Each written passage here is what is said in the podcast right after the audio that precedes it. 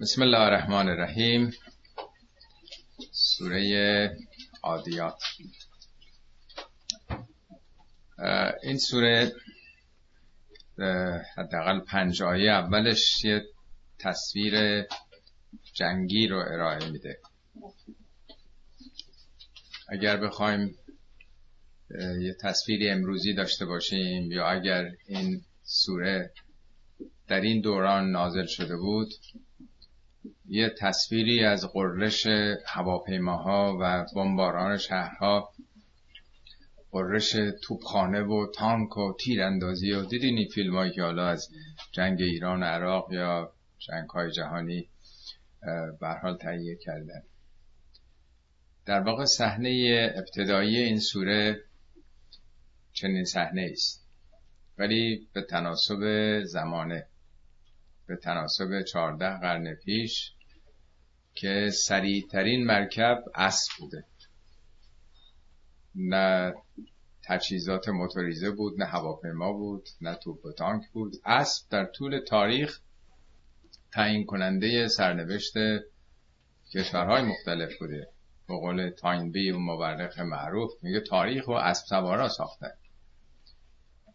هیچ مرکبی سریعتر از اسب نبود. بنابراین همینی که 200 نفر اسب سوار چابک می‌تونستن با هم متحد باشن تغییر می‌دادن. تا همین 70 80 سال پیش رضاشاه با اسوارا با اون بلشویکا با این قزاقها آمدن تهران دیگه از قزوین و طرفا بنابراین خیلی طبیعیه که در 14 قرن پیش در عربستان که اسب عربی هم معروفه موضوعیت داشته. شاید ما امروز بکنیم خیلی درک نکنیم. از این جهت خیلی ضروریه که موقعیت زمانی و مکانی به اصطلاح شعن نزول آیات آدم بفهمه که در چه زمان و در چه مکانی این آیات نازل شده مسائل چگونه بوده.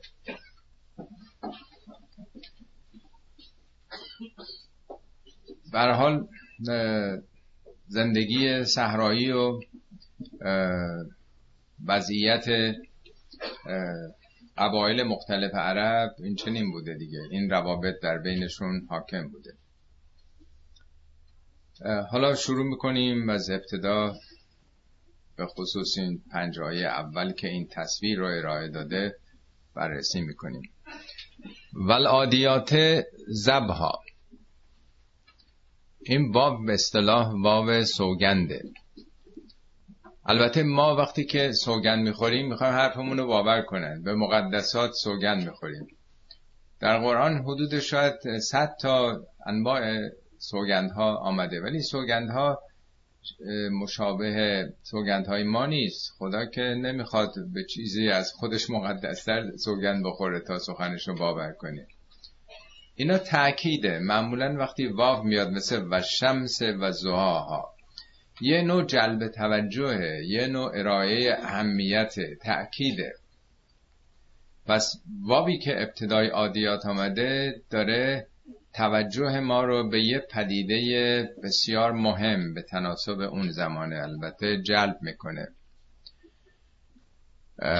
به دنبال این چهار تا نتیجه اومده با فای تفریعه ول آدیات دنبالش فل موریات فل مغیرات فاثرن فوسطن چهار تا آیه بعدیش با ف آغاز میشه. ف یعنی در نتیجه. بنابراین. یعنی چهار تا آیه بعد در نتیجه عادیاته. عادیات جمع عادی است در واقع به اسبهایی که سریع حرکت می‌کنن. اسب تیزتک اسب عربی که تاخت و تاز می‌کنه به شدت و با سرعت حمله می‌کنه. پس سخن از سریعترین مرکب زمان است که برای همه ایدئال بوده برای مردم اون دوران. نماد ارائه قدرت و برتری محسوب می شده والعادیات زبهن زب به اون نفس زدنای پی در پی اسب گفته میشه. آدمان وقتی که می‌دونن یه مسافتی رو چطور آدم نهایت انرژیشو داره مصرف می‌کنه نفس نفس می‌زنه دیگه. حتما فیلم هم دیدین شیر یا پلنگ اینا حمله می‌کنن. وقتی تومره می‌گیرن یه مدتی تحمل می‌کنن تا نفسشون بند بیاد بعد بتونن تومشون رو بخورن. این تأکیده در واقع اون عادیاتی که انقدر شدید دویدن که دارن نفس نفس می‌زنن.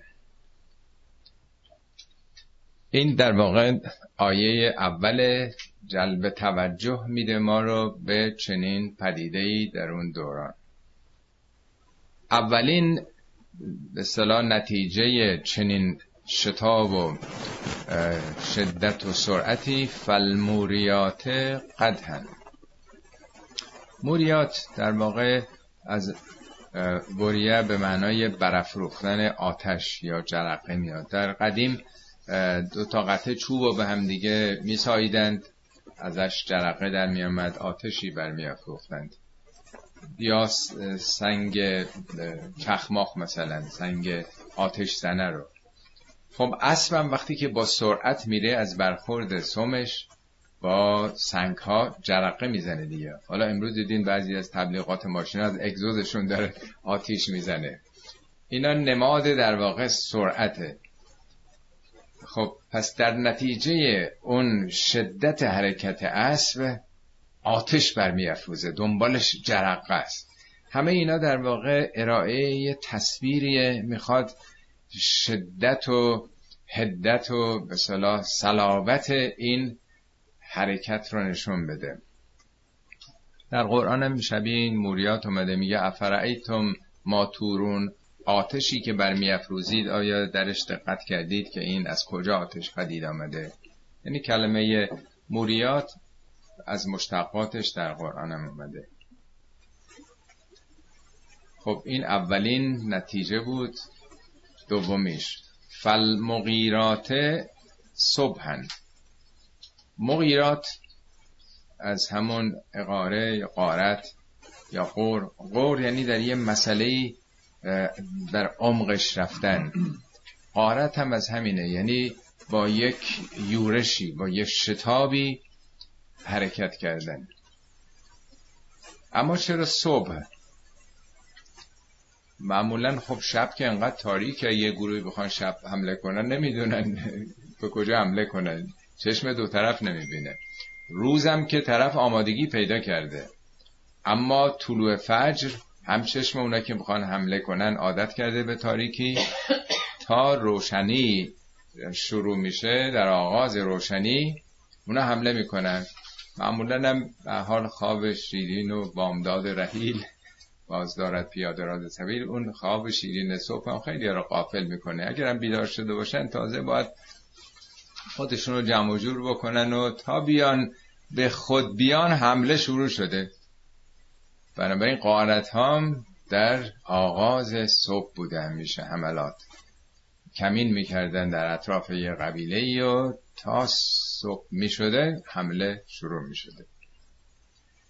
فرصت دفاع رو از اونا می‌گرفته و رعب و وحشتی که تازه آدم از خواب بلند شده یه مرتبه با این به صلاح شتاب حمله و سر صدا وقتی مواجه میشه چه حالتی پدید میاد.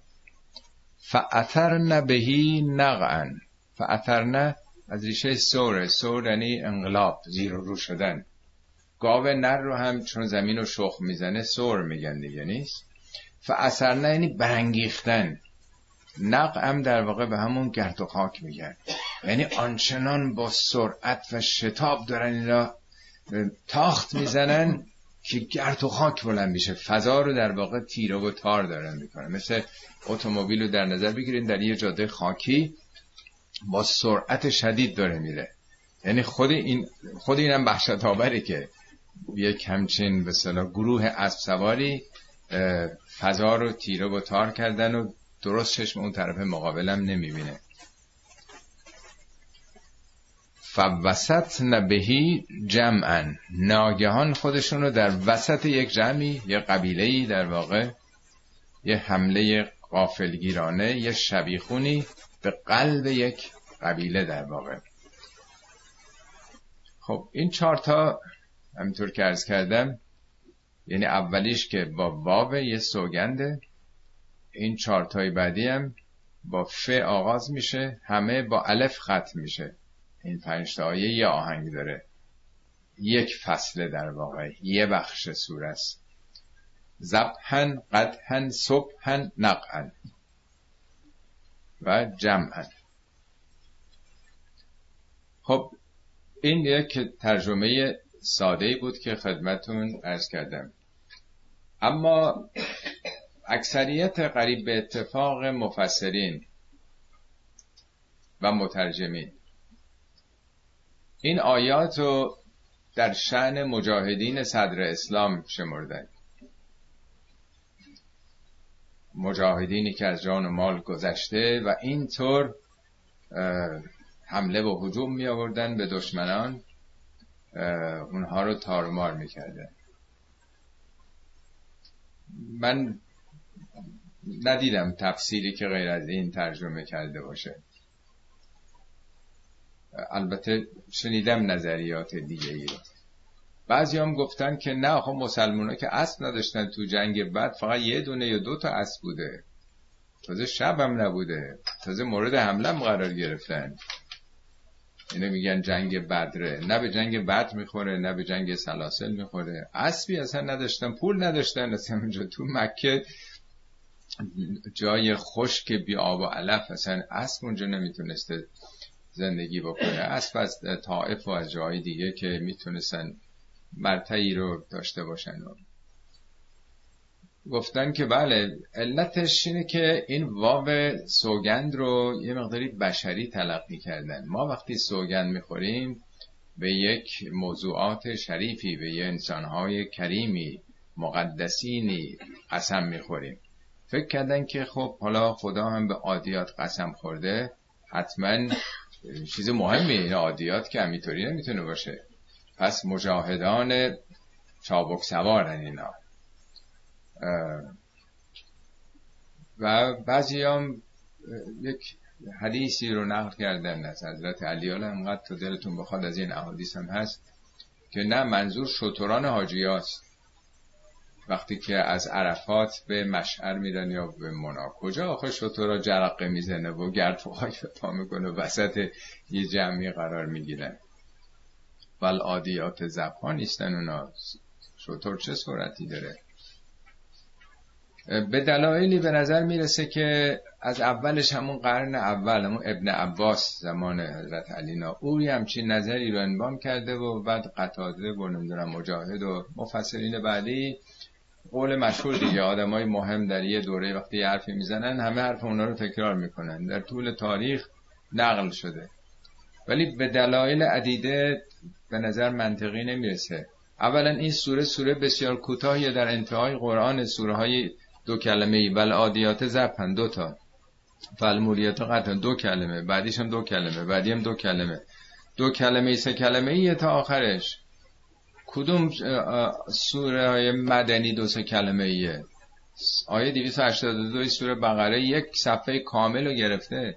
هر چی زمان رفته جلوتر پیامبر می‌تونسته آیات بلندتر گسترده تری رو بگیره. این قرآن منحنیش اگه بکشیم از آیات یکی دو کلمه شروع شده همینطور رفته به آیات بلند. این سوره در انتهای قرآن در بین سوره های بسیار کوتاه اصلا به سبک سوره های مدنی نیست.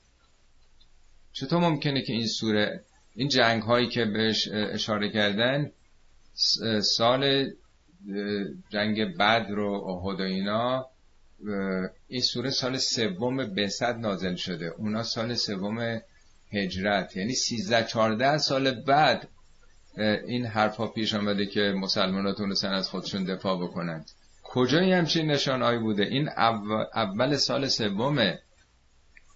شاید مسلمان ها 20 نفر هم نبودن. اتفاقا اون دوران شیش ماهه یا معلوم دقیقا نیست. دورانی که فترت بهش میگن. وحی هم قطع شده بود. یا اون دوران شعب ابی طالب که مسلمان ها در یه دره همه اینا رو بایکات کردن در یه دره معروف به دره ابو طالب بود قبرستان. و از اونجا حق ندارن بیان بیرون. هیچی هم نداشتن بخورن. مخفیانه کسانی نونی چیزی بهشون میرسوندن. مدت زیادی تو اون شعب ابی طالب اینا محصور بودن. نه حسر خانگی حتی. حسر توی تنگه یه دره ای کجای همچین نشانه هایی در اون دوران بوده که بگیم اینا در شن مجاهدین اصلا خوابش هم نمی‌دیدن مسلمان های اولی هم چیزایی رو.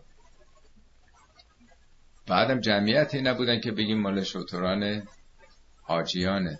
پس به این تصور که سوگندها یک کرامت و یک در واقع عظمتی رو می‌خواد برسونه در حالی که سوگندهای خود قرآن رو بخونین فقط جلب توجه به یه چیزای مهم وگرنه جنبه بسا قداستی نداره و شمس و زهاها و القمر ازا تلها. این بابای سوگنده ببینین و تین و زیتون.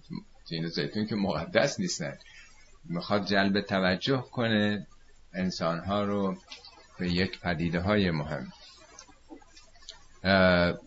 و بعدم تناسب نداره این سوگندایی که خورده با نتیجه که بعد از این داره می‌گیره. بعد از این به شدت داره انتقاد می‌کنه به انسان که برای منافع شخصی ببین چقدر هوشیاره. نصف شب بلند میشه میره برای قارت شبیخون می‌زنه حالا می‌خونیم بقیهشو. اصلا با چون هر جا در قرآن یه سوگندی آمده یه نتیجه می‌خواد بگیره. یه جواب سوگندی هست. اگر سخن از مجاهدین آنچنانی بود که خدا می‌خواست تجلیل بکنه بعد از این باید از به صلاح انسانهای این چنین تجلیل می‌کرد. حالا بقیهش می‌خونیم ببینید چه تنقیدیه. برعکس کاملا. و بعد کلمه قارته. فالمغیرات صبحن قارت چه تجلیلی داره؟ اینا مال دوران جاهلیت دوران قبل از اسلامه که این عربا این چنین بودند. و هنوز در واقع اون چنان در این زمانه که سال دوم سومه هنوز تو همون عادت تو همون فرهنگ قارت بودن قبایل. هنوز که بیسی نفر بیشتر مسلمون نبودن. این واقعیت اون جامعه بوده. و این سوره عادیات از جمله سوره های انذاری انذارگونه است داره هشدار میده. هنوز چیزی پیش نیامده که بخواد تجلیل بکنه. هنوز به صلاح کلاس اول دبستانن این مسلمان ها هنوز اون مجاهدان با جان و مال و همه هستی اصلا پدید نیامده بودن. هنوز درس های اولیه داشتن میخوندن. چه تجلیلی. این داره مثل سوره های قبلی که خوندیم و بعد از اینم خواهیم خوند. جنبه های هشدار دهنده داره مثل الهاکم و تکاسر نمی‌دونم ول عصر ان الانسان لفی داره یه واقعیتی رو که تو اون زمانه بوده داره معرفی می‌کنه که چگونه انسان ها انسان که تو اون محیط بودن دیگه. حالا تا اینجا پس یه واو سوگنده چهار تا ف فالموریات فالمغیرات فاثرنه فوسدنه از این به بعد چهار تا ان نمیاد. ان تأکیده. پس یه حقیقتی رو می‌خواد با تأکید کامل بیان کنه. یک ان الانسان لربه لکنود. ان الانسان. ان تأکیده. قطعا مسلما. انسان لربهی نسبت به ربش لکنود. این لامش تأکیده. کنود مفسرین هیچ معنای درستی نتونستن براش مطرح بکنن. چون از لغات دخیله است وارد زبان عربی شده. مرحوم طالقانی میگه این از همون کند فارسی کند. کند وارد زبان عربی شده. این انسانی که انقدر چست و چالاکه انقدر اهل سرعت و سبقت در منافع شخصی برق از سوم سطورانش بلند میشه گرد و خاک به پا می‌کنه نصف شب حمله می‌کنه وسط جمع قرار می‌گیره. نسبت به کارای خدایی کارای دینی کارای معنوی چطوره؟ کنده کاهله. از این طرف با شتاب میدوه اون بر سلانه سلانه حرکت می‌کنه. اگرم تازه حرکت بکنه. یه واقعیت در واقع دیگه. کنود در کتابای لغت میگن زمینی که چیزی نمیرویاند. یعنی در واقع چاهی که نم پس نمیده. نمی‌دونم آدم بخیل یا آدمی که خدا اینقدر بهش نعمت داده باز یه چیزی پیش میاد بنای گله گذاری می‌کنه.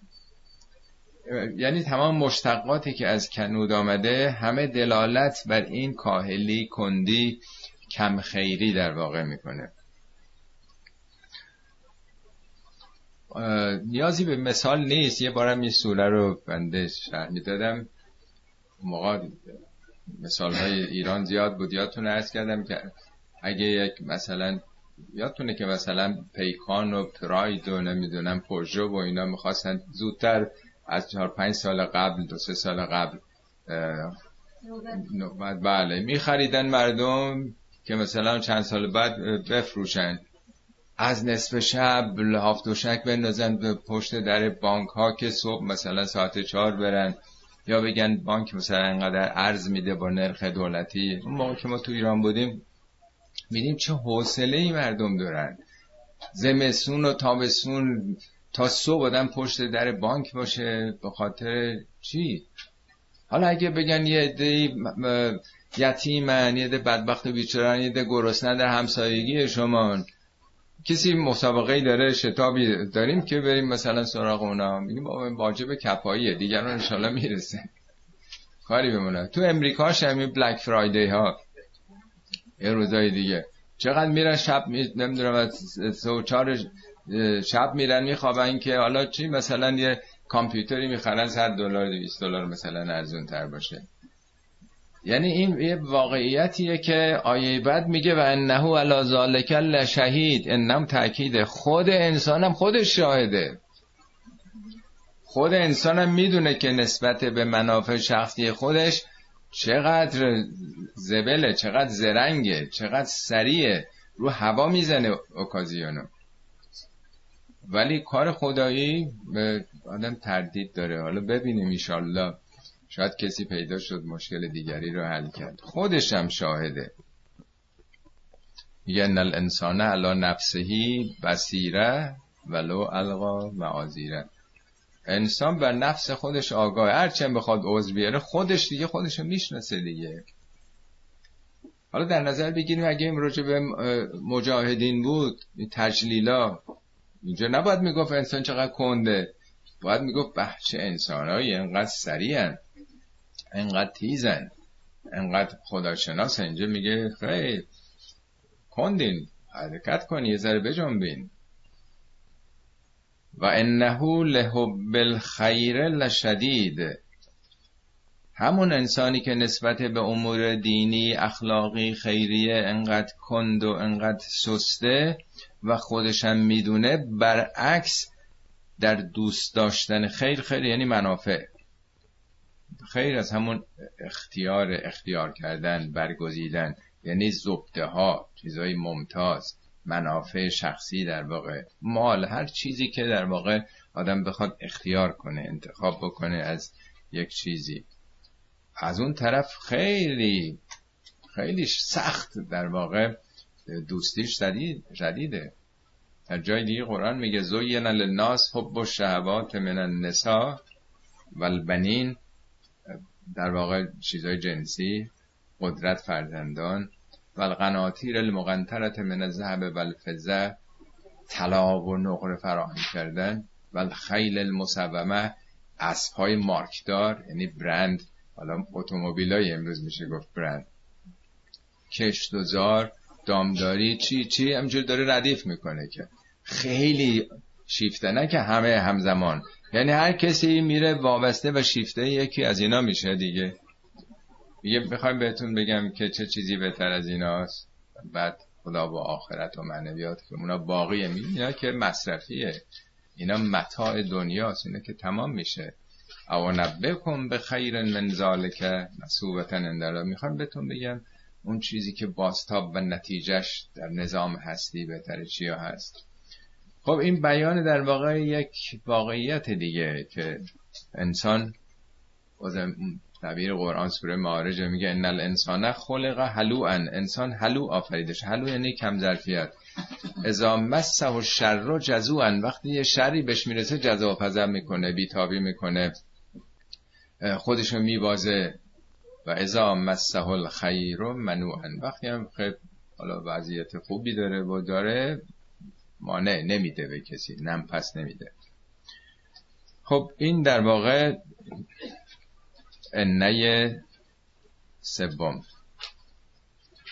حالا یک در واقع تذکری داره میده یه تلنگری تلنگر آگاهی بخشی می‌خواد بده.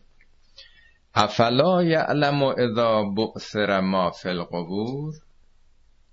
آیا نمی‌دونه این انسان اون زمانی که اون چه که در قبرها هست برانگیخته بشه؟ بعثره اینم به کلمه ترکیبیه یعنی برانگیخته و پراکنده شدن. البته قرآن چند جا راجع به قبرها میگه سوره انفطار هم از ازل قبور و بعثرت. موقعی که قبرها برانگیخته میشه. این سال پیش میاد که کدوم قبر؟ بعد از 70 80 سال 100 سال دیگه سا قبری نمیمونه.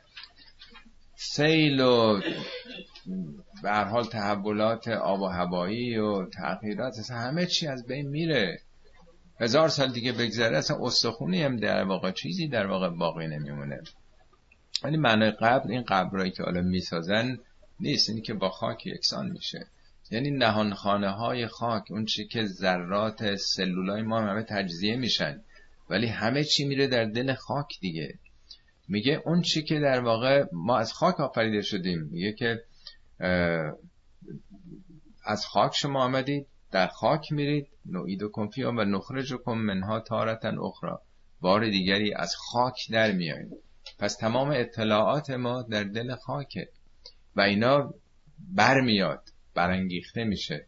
آیا نمی‌دونن آن زمانی که آنچه در دل خاکه در واقع رو میاد برانگیخته میشه و حسل ماف صدور آنچه که در سینه هاست محصولشو میده. سینه در واقع یه تشبیه. حضرت علی میفرمند صدر العاقل صندوق سره. صدر انسان صندوق اسرارشه. شخصیت انسانی تعابیر در واقع مجازیه این سینه ما همینطور که مثلا مخزن اکسیژنه که باش تنفس می‌کنیم این تشبیه که شخصیت انسان اون مجموعه ای از صفات زشت و زیبایی که فراهم کرده این رو اسمشو می‌ذارن صدر انسان. یا فلانی خیلی سعه صدر داره یا زیغ صدر داره. اینا دلالت بر همون می‌کنه دیگه. سینه به معمولی نیستش. ماف صدور یعنی اون چه که در سینه توست اون چه که کسب کردی تو ظرفیت وجودی در طول زندگی فراهم کردی. حسله حسله یعنی حاصل میشه دیگه تحقق پیدا می‌کنه میوه میده. شبیه اینم هست در واقع این تشبیهی که به محصول دادن انسان در یه روز معینی می‌کنه. بذارید یه شعری خیلی قشنگی از مولوی براتون بخونم. در این انتها آوردم. تشبیه می‌کنه مولوی به یعنی وضع آخرت و آینده رو به همین میوه درخت. آخرین چیز صفحه است. میگه رازها را می‌کند حق آشکار. چون بخواهد رست تخم بد مکار تخمی که بد باشه از یه درختی این آشکار میشه بالاخره. رازها را می‌کند حق آشکار چون بخواهد رست تخم بد مکار. آب و ابر و آتش و این آفتاب رازها را می برارد از تراب. تراب خاک دیگه. از دل خاک رازها برمیاد. این بهار نوز بعد برگریز هست برهان وجود رستخیز. این بهار نو که بهار اول بهار میشه و عید میشه بعد برگریز. برگریز یعنی پاییز که برگش میریزه. بعد از اون پاییز بعد از اون پا... زمستان این بهاری که میاد هست برهان وجود رستخیز. در بهاران سرها پیدا شود. طبیعت رو داره میگه. هرچه خوردست این زمین رسوا شود. این درخت چی خورده از زمین؟ چقدر کود بش دادن چقدر آب خورده چقدر سرما در خودش جل جذب کرده یا گرما. همه اینا نحوه به صلاح رشدشه دیگه. بردمد آن از دهان و از لبش تا پدید آید زمیر و مذهبش. این درخت داره میگه. معلوم میشه دیگه این درخت چجوری بهش رسیدگی کردن سر بیخ هر درختی یا خورش جملگی پیدا شود آن از بر سرش. سر درخت برگایی که داره می‌زنه میره بالا شکوفه هایی که داره میده گل هایی که داره میده همه اینا معلوم میشه که این درخت چقدر تغذیه کرده. حالا نتیجه که برای عالم انسان ها می‌گیره. هر غمی که از وی تو دل آزرده ای از خمار می بود کان خورده ای می اینجا قاعدتا همون مستی های قفلت توی دنیاست. دلایی که آزردی غمی که در دل کسانی گذاشتی. لیک کی دانی که آن رنج خمار از کدامین می برآمد آشکار. این صبح تا شب داریم کاری که می‌کنیم. آثارش نمی‌دونیم هر کدوم چی میشه. این خمار و شکوفه آن دانه است. آن شناست کاگه و فرزانه است. کیا می‌فهمن اعمالشون چه میوهی در آینده خواهد داد؟ ببینیم مثالا رو آدم می‌فهمه این 800 سال پیش 700 800 سال پیش سخنان گفته شده. چقدر نظر صائبی داشتن چقدر روشندل بودن که از طبیعت فهمیدن که اعمال ما چیز عجیبی نیست. آخرت و آینده ما همونست که داریم هر سال در طبیعت می‌بینیم.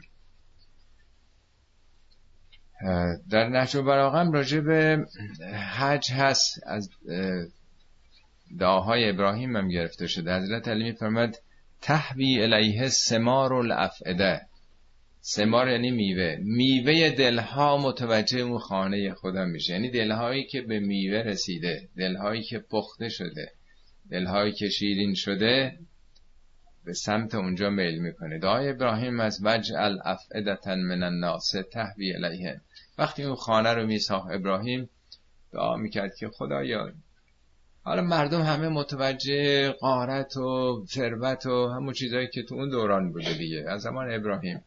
خدایا دلهای کسانی رو هم متوجه این خانه بکن. اون دلهایی که به میوه نشستند دلهایی که رسیدند کال نیستند. اما آخرین آیه پس اون روزی که آنچه در دل خاک از اعمال ما اطلاعات ما اینفورمیشن ما هست اینا رو بیاد آشکار بشه و شخصیت ما حاصل بشه حالا آشکار بشه. میگه یوم تبل سرائر روزی که همه اسرار آشکار میشه. ان ربهم بهم یوم اذن لخبیر. در آن روز خداوند خبیر خبرنی به همه جزئیات آگاهه خب این سوره پنجای اولش با الف ختم شد. سه آیه بعدش که کنود و شهید و شدیده با دال. سه آیه آخرم با قبور و صدور و خبیر. باره آهنگش متناسب با مزامینی است که می‌خواد به ما منتقل بکنه.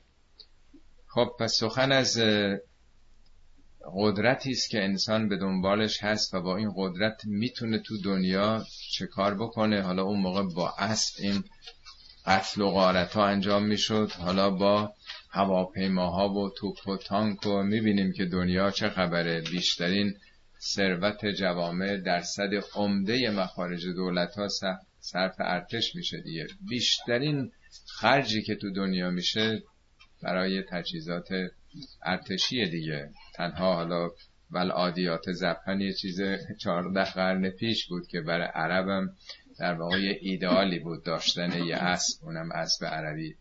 حالا که می‌دونید عربستان سعودی قطر کویت این کشورهای به ظاهر اسلامی خادمین الحرمین شریفین دیگه دنبال اسب نیستن. چند, چند میلیارد این سفارشی که آخر عربستان سعودی داده به پیشرفته ترین هواپیماها. من یه بار خودم در دوبی بودم جشنی بود. تمام این شیوخ اون به صلاح شارجه و قطر و همه اینا نشسته بودن. نمایشگاه هواپیماهای جنگی بود که فرانسه و آلمان و انگلیس و نمی‌دونم برزیل و همه کشورها اینا نشسته بودن. مثل رستوران شما برین آلاکارت سفارش بدین. اینا هم هی حرکت می‌کردن اونام سفار پنجاه تا از این نمی‌دونم چل تا از این. اونام بازی های خودشون رو تو آسمان می‌کردن و اینا هم سفارش این تجهیزات پیشرفته رو تمام بودجه ملت ها اینطور سرکیسه می‌شد. یعنی همینه در واقع عادیات وضعیت زمان ماست. در واقع فقط نخواهیم اینو بخونیم و بگذاریم. حالا مهم اینه که آدم قدرتش رو چگونه مصرف می‌کنه. ازم ما ختم می‌کنم با یک فراز کوتاهی از دعای کمیل. دعای حضرت علی میگه قو علا خدمت که جوارهی قوه یعنی قدرت بده. قدرت بده قو علا خدمت که جوارهی قدرت من صرف خدمت در راه جواره من.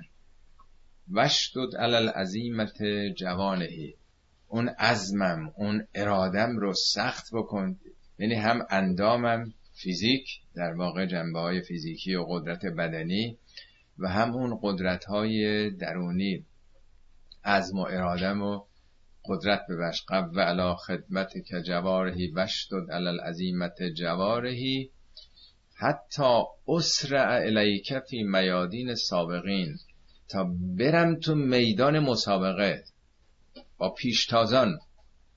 اسرع یعنی با سرعت یعنی با سرعت سخن از سرعت این اسباس دیگه. تا من بتونم با سرعت برم تو مسابقه. اسرع که اسرع که فی میادین سابقین و وشتاق الى غرب کفل مشتاقین و ادنو و من که دنو و المخلصین با اشتیاق مثل مشتاقین مثل کسانی که خالص شدن که به تو نزدیک میشن. الاخر همجور اوصافی میده.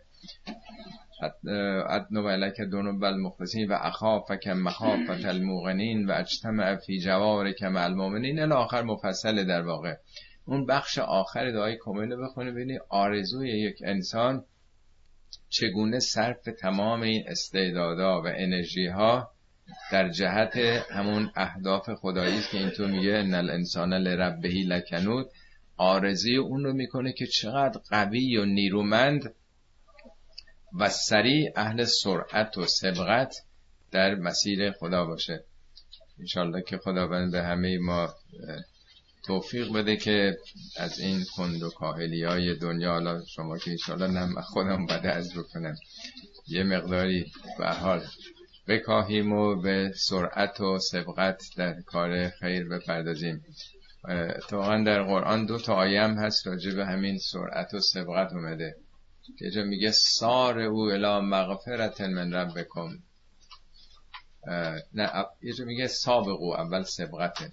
سابقو الا مغفرت من ربکم. سبقت بگیرید بر هم دو جاست. یه جا میگه سبقت بگیرید یه جا میگه سرعت بگیرید. به چی سرعت بگیریم؟ مغفرت من ربکم. غفران یعنی پاک شدن تصویه شدن با رحمت خدا. وقتی آدم پاک بشه میگه جنتن سابق الا مغفرت من ربکم و جنتن. کدوم بهشت؟ بهشت کجاست؟ چقدر ارزو هست سماوات ارز فراخنای بهشت کل جهان هستیه یعنی حالا که در واقع تارگت هدف تسلط به همه جهان هستیه. همه کهکشان ها. بهشت باقی نیست در کره زمین. کره زمینش که از بین میره. ارزو هست سماوات و الارض. پس هم باید سرعت داشت ولی سرعت هم کافی نیست. در مسابقه دو دوی صد متر یا دوهای دیگه همه سری دارن میدوه ولی به فکر سبقت بودن سرعت رو بیشتر می‌کنه. می‌بینیم با یه دهم ثانیه یه نفر مدال طلا می‌گیره. بنابراین هم سرعت داشت و هم انقدر انگیزه رو بالا برد که به سرعت اکتفا نکرد. سبقت از دیگران در کار خیر. این خودش خیلی مهمه. حالا چون یکم وقت داریم من دارم می‌ذاره توضیح بیشتر میدم. سخن دیگر حضرت علی میگه ان المؤمن مؤمن اینطوریه. لا یصبح ولا یمسی الا و نفسه زنون ننده روزی رو به شب نمیگذرونه. شبی رو به روز یعنی تمام وقت. دائما نفسش مورد سوء زن خودشه. یعنی هیچ وقت از خودش متشکر نیست هیچ وقت از خودش راضی نیست. فلا یزارو زارین علیها و مستزیدن لها. دائما به خودش انتقاد می‌کنه دائما از خودش بیشتر میطلبه. چرا؟ برای اینکه بینهایته. برای اینکه هدف بینهایته یه وقت هست که آدم می‌خواد فقط یه چیزی رو بخونه یه نمره حداقلی بگیره یه وقت داره خودشو برای یه مسابقه ای که یه میلیون نفر شرکت کردن آماده بکنه. برای چون مسئله خیلی عظیمه یک آینده ابدیه بنابراین به هیچ کاری نباید دادم رضایت بده که کافیه دیگه من این کار رو انجام دادم سرعت و سبقته که انگیزه ایجاد می‌کنه و آدم آماده می‌کنه برای هرچه بیشتر به حال مصرف این انرژی محدودش که تو دنیا هست برای یک ابدیتی. صدق الله العلی العظیم.